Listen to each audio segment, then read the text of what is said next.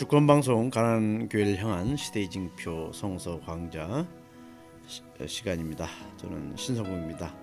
오늘도 김군수 수장 수장님 모시고 예수 이야기를 어, 또 나눠 볼까 합니다. 예, 김 수장님, 그 요즘 전국 각지에서 박근혜 최순실 게이트를 보면서 이게 나라냐? 라는 국민적 분노와 그 불신 그리고 저항이 지금 들끓고 있습니다. 박근혜 게이트에 대한 국민들의 이 민심 어떻게 지금 바라보고 계십니까? 최순실이가 없었어도 박근혜는 진즉 물러나야 됩니다. 어. 가짜 대통령이고 어, 불법을 통해서 대통령이 당선된 사람이기 때문- 때문에 박근혜 뒤에다가 대통령을 해서도 안 됩니다. 그런데 많은 국민들이 이미 어, 국정원 선거 부정 사건, 세월호 참사, 음, 또 여러 가지 일로 이미 박근혜를 끌어내리려고 했는데 이번에 최순실 덕분에 더 빨리 끌어내리게 된 것 같습니다. 당장 내려와야죠. 네.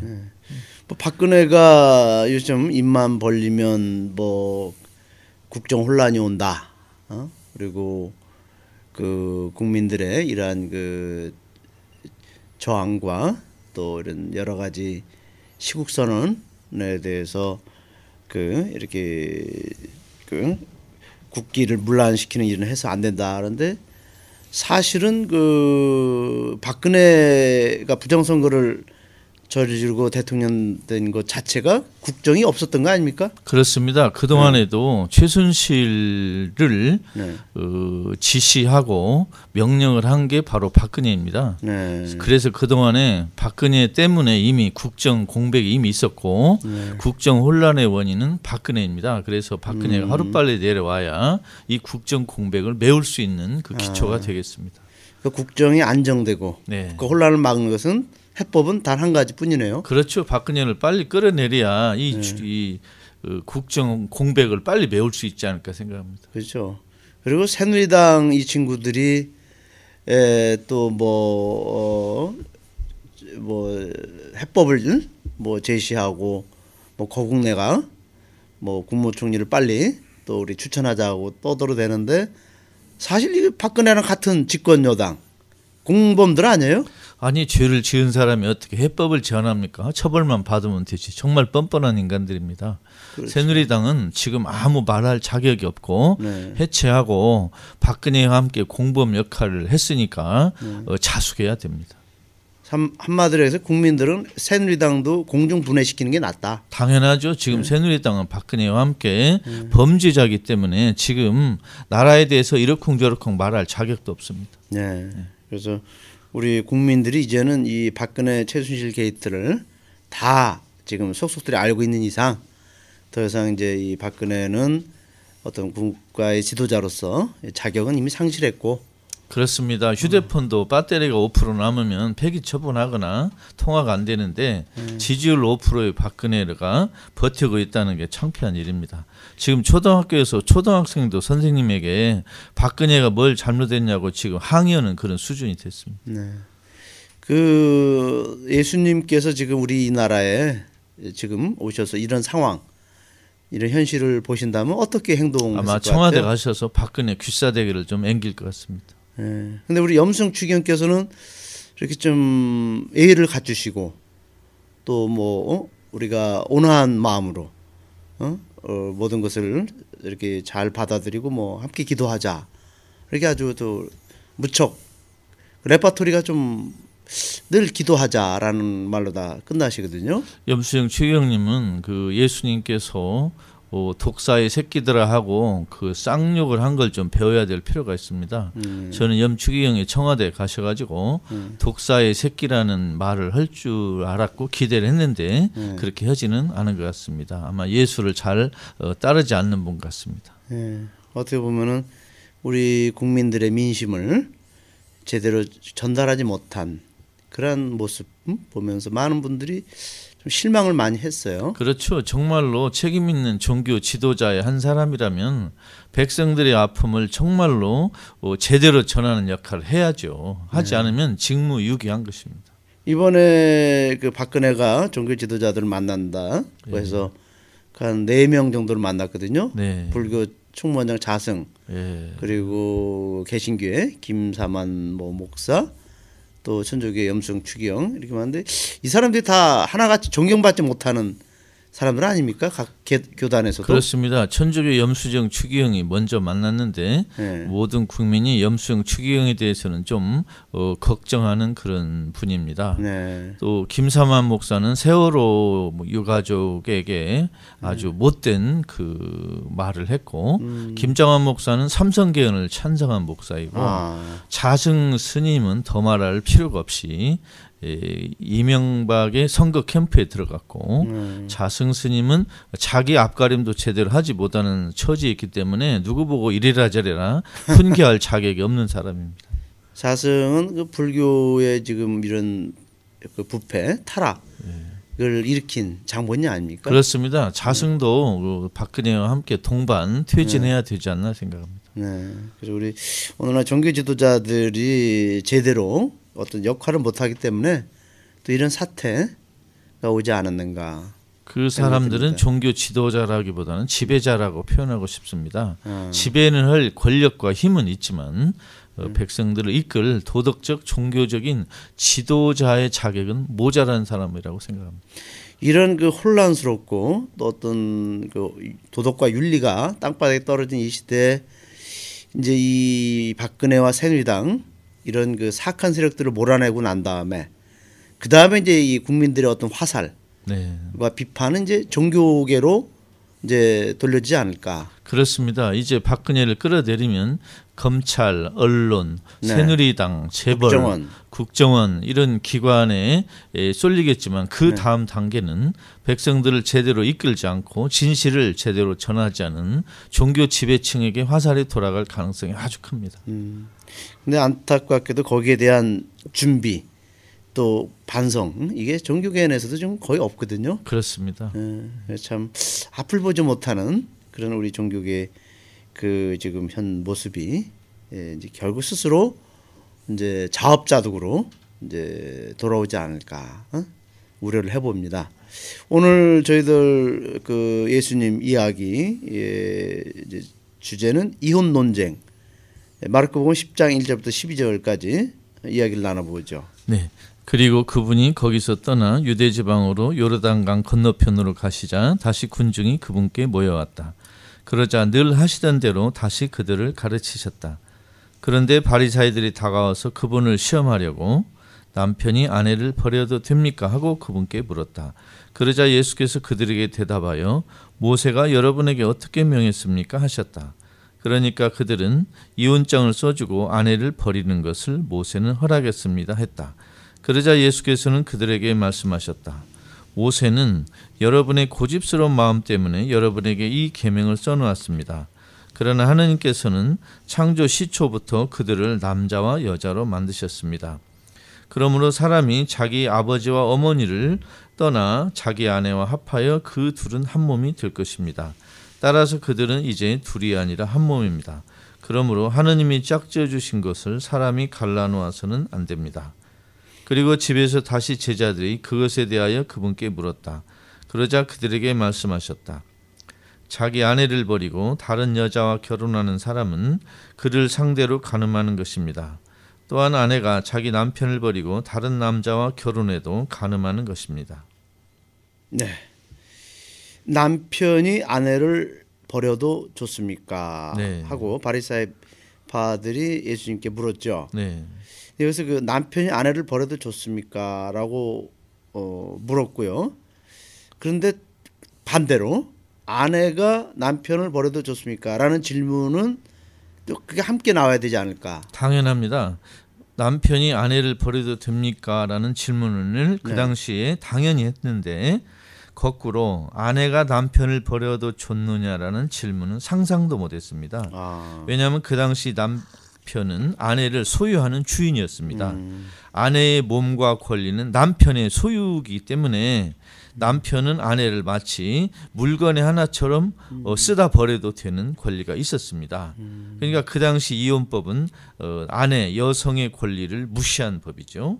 네. 그런데 이 예수를 시험하려고 바리사이들이 이렇게 물은 것입니다. 그러면 그 아내가 어떤 인격적인 그런 존재로서 남녀 평등, 동등한 관계가 있는 게 아니라 네. 어떤 그 소유, 응? 재산, 네. 어떤 그런 가치로서만 머물렀다. 그렇습니다. 그 당시 유다교에서 결혼은 인격 계약이 아니고 재산권에 소속됐습니다. 어. 그래서 아내는 남편의 소유물로 여겨졌고 그래서 남편이 이혼을 할 수 있고 실행할 수 있고 여자는 그 권리가 없습니다. 그 신명기 24장 1절에서 4절에 보면 이혼의 근거가 써 있습니다. 네. 어, 이혼 문서 그 당시 문서를 한번 읽어보겠습니다. 네, 네. 보라 너는 누구하고도 결혼할 수 있다. 이것은 내가 모세와 이스라엘의 법에 따라 배척의 증서, 헤어짐의 증서, 그리고 버림의 증서로 너에게 주는 것이다. 이런 문서를 남편이 아내에게 주어버리면 됩니다. 근데 그 문서에는 이혼 사유를 쓸 필요가 없습니다. 아. 거기에는 남편과 증인 두 명, 즉 남자 어른 두 사람이 서명만 하면 되고 시간과 날짜만 쓰면 그냥 이혼이 됩니다. 이혼 사유를 쓸 필요도 없습니다. 어. 그러니까 어, 남편이 거짓말로 어, 아무 이유도 없는데 또는 그냥 그냥 써주면 끝나버립니다. 하루 아침에 그냥 여자는 그냥 버림받는 것이 됩니다. 그 모세는 여기 이제 오늘 복음 기절에 모세는 이혼장을 써주고 아내를 버리는 것은 허락했다. 네, 예수 당시 유대교에서 이혼을 그렇게 허락했습니까? 그렇습니다.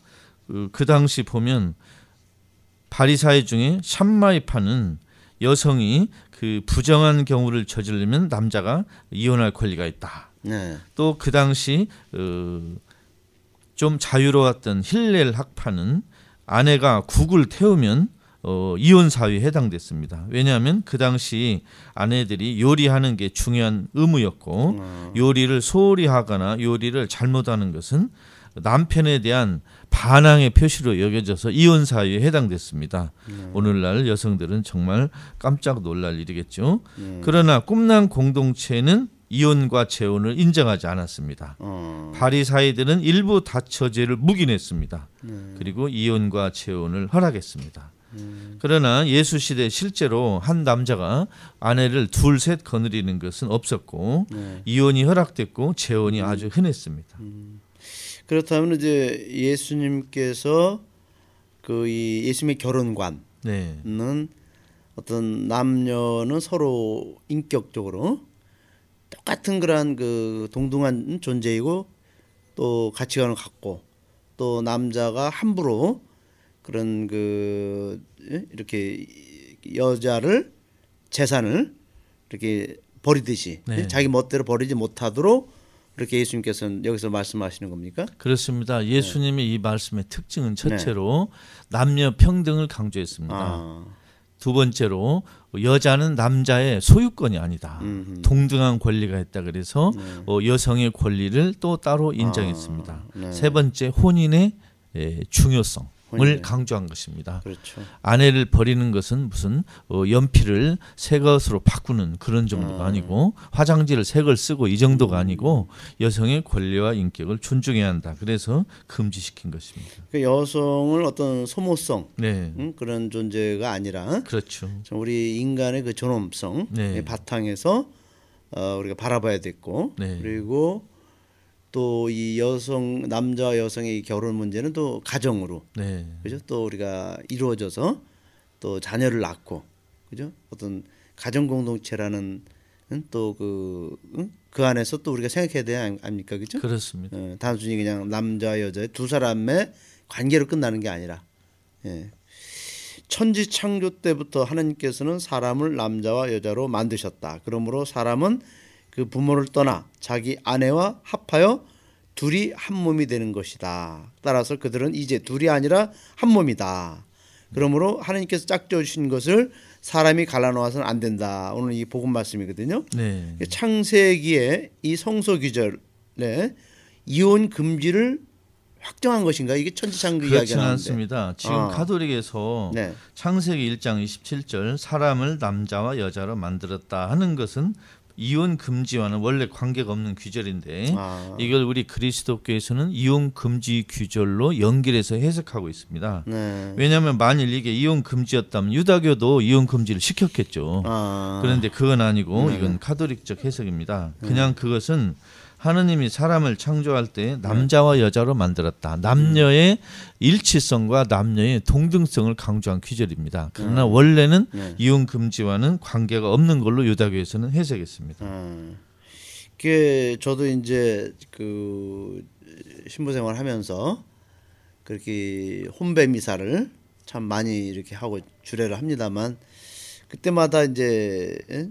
이 복음 을 꼭 낭독하거든요. 네. 하나님께서 짝 주신 것을 사람이 갈라놓아서는 안 된다. 그러니까 이꼴 이혼 금지다. 네. 어? 너희들 이혼하지 말고 어, 한평생 이렇게 부부가 금실 좋은 부부가 되라. 어? 그렇게 이제 물론 그것은 원칙적인 거고, 어? 또뭐 누구나 뭐 다 아는 상식입니다만 또 살다 보면 음? 또 서로의 그런 어려움도 있고 또 부부 관계가 또 깨질 수도 있고 그죠? 네. 그러면서 이제 말하자면 오늘날 이혼율이 우리나라에서도 상당히 높아지고 있다는 거. 어? 그리고 보면 아마 제가 지금까지 신부생활에서 그 에, 혼배를 주례하고 어 이게 하는 사람이 뭐 대략 한 100여 그 부부 어, 된다면 지금 뭐 확인은 못했습니다. 과연 그분들이 지금 다들 제 강론대로 어? 그렇게 그 서로가 어? 그렇게 어? 이혼하지 않고 살고 있는지 제가 확인을 못해준다면 아마 또 많은 경우는 서로 또 이혼하지 않았는가 또 생각이 듭니다.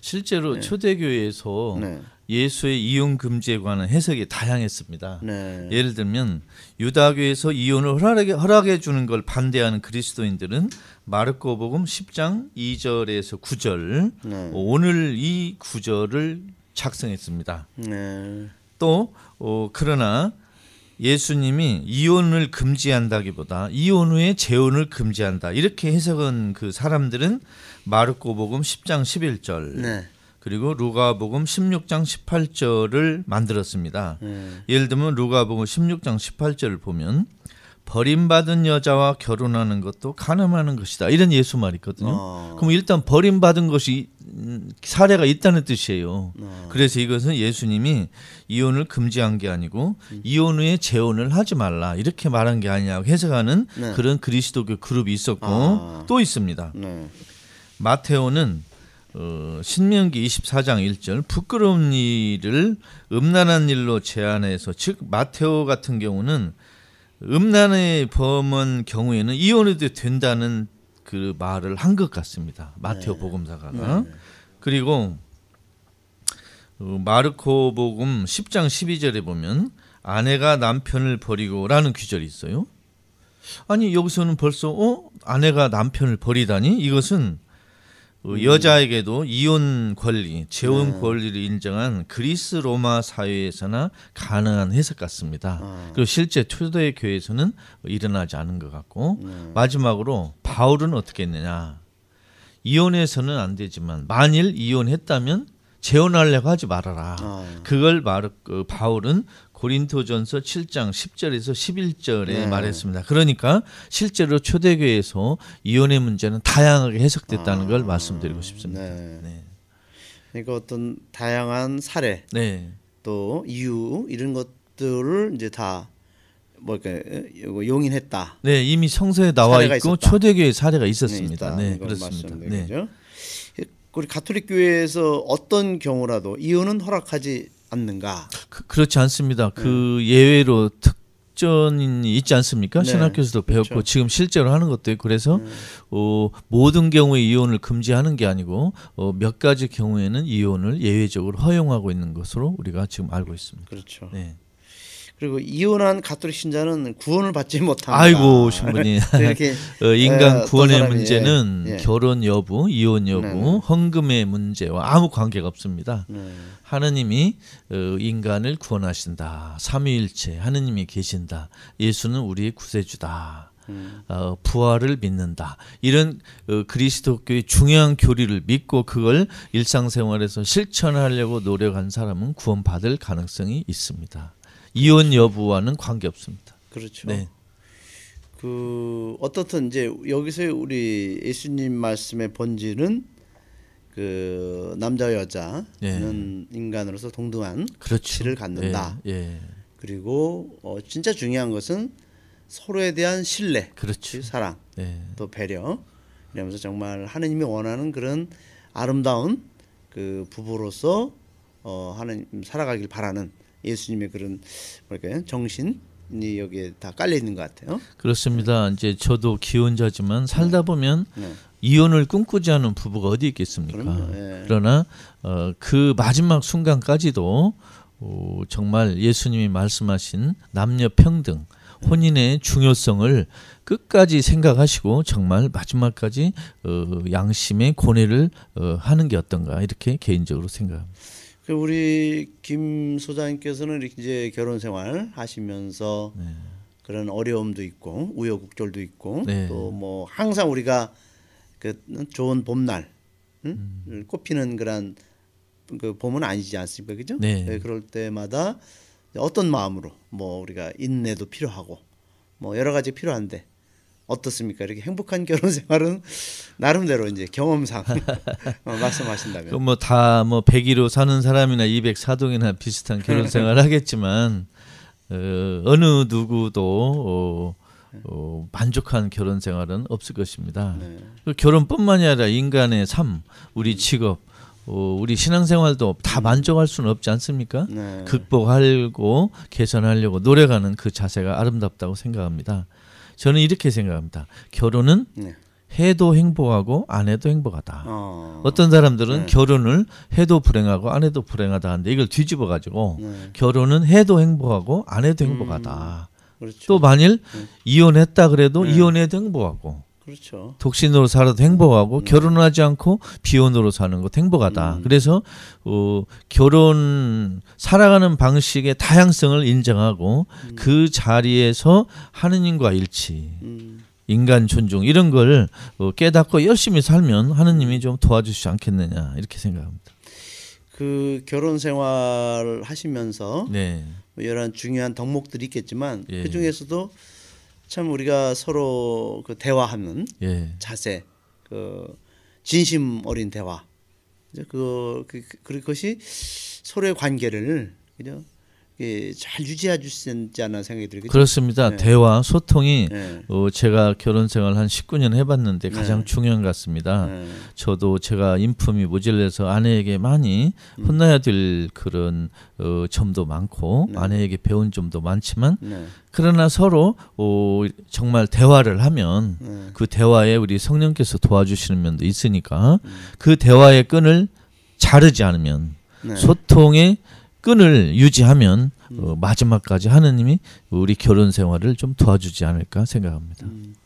그 이제 우리가 모든 문제가 다 그렇지만 그 인간에 대한 이해가 우리 좀 더 잘 돼 있으면 네, 이 부부 생활도 참 이, 이, 이, 뭘까요 신뢰와 또 이런 아주 늘 에, 어떤 튼튼한 뿌리 응?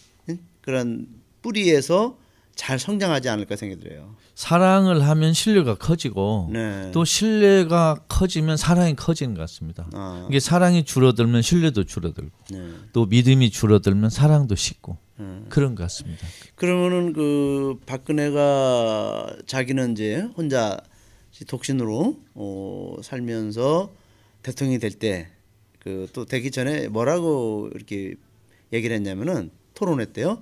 나는 국가와 결혼했다. 어? 그래서 나는 에, 가정도 없고 남편도 없으니까 오직 응? 우리 국가와 국민들을 위해서 내가 온 힘을 다해서 나라를 다스리겠다. 어? 나를 대통령을 시켜달라.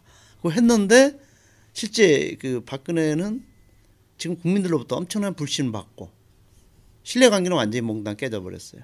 뭐 박근혜 씨가 정말 미혼인지 예. 또는 애기 엄마인지 그건 또 시간이 지나봐야 알지 않겠습니까? 숨기는 게 너무 많죠. 네, 저는 박근혜 입에서 나오는 말은 네. 제 이름은 박근혜입니다. 요거 이해는 아무것도 안 믿습니다. 네. 그러니까 부부 관계에서 서로에 대한 믿음, 음, 또 진정한 희생과 사랑이 중요한 건데 박근혜는 대한민국과 결혼했다라고 했지만 실제로는 본인이 아마 돈과 결혼하지 않았는가 돈과 이런 결혼했고 생각. 또 자기 최수질 패밀리를 네. 그냥 온전히 그 챙겨줬던 것 뿐이죠.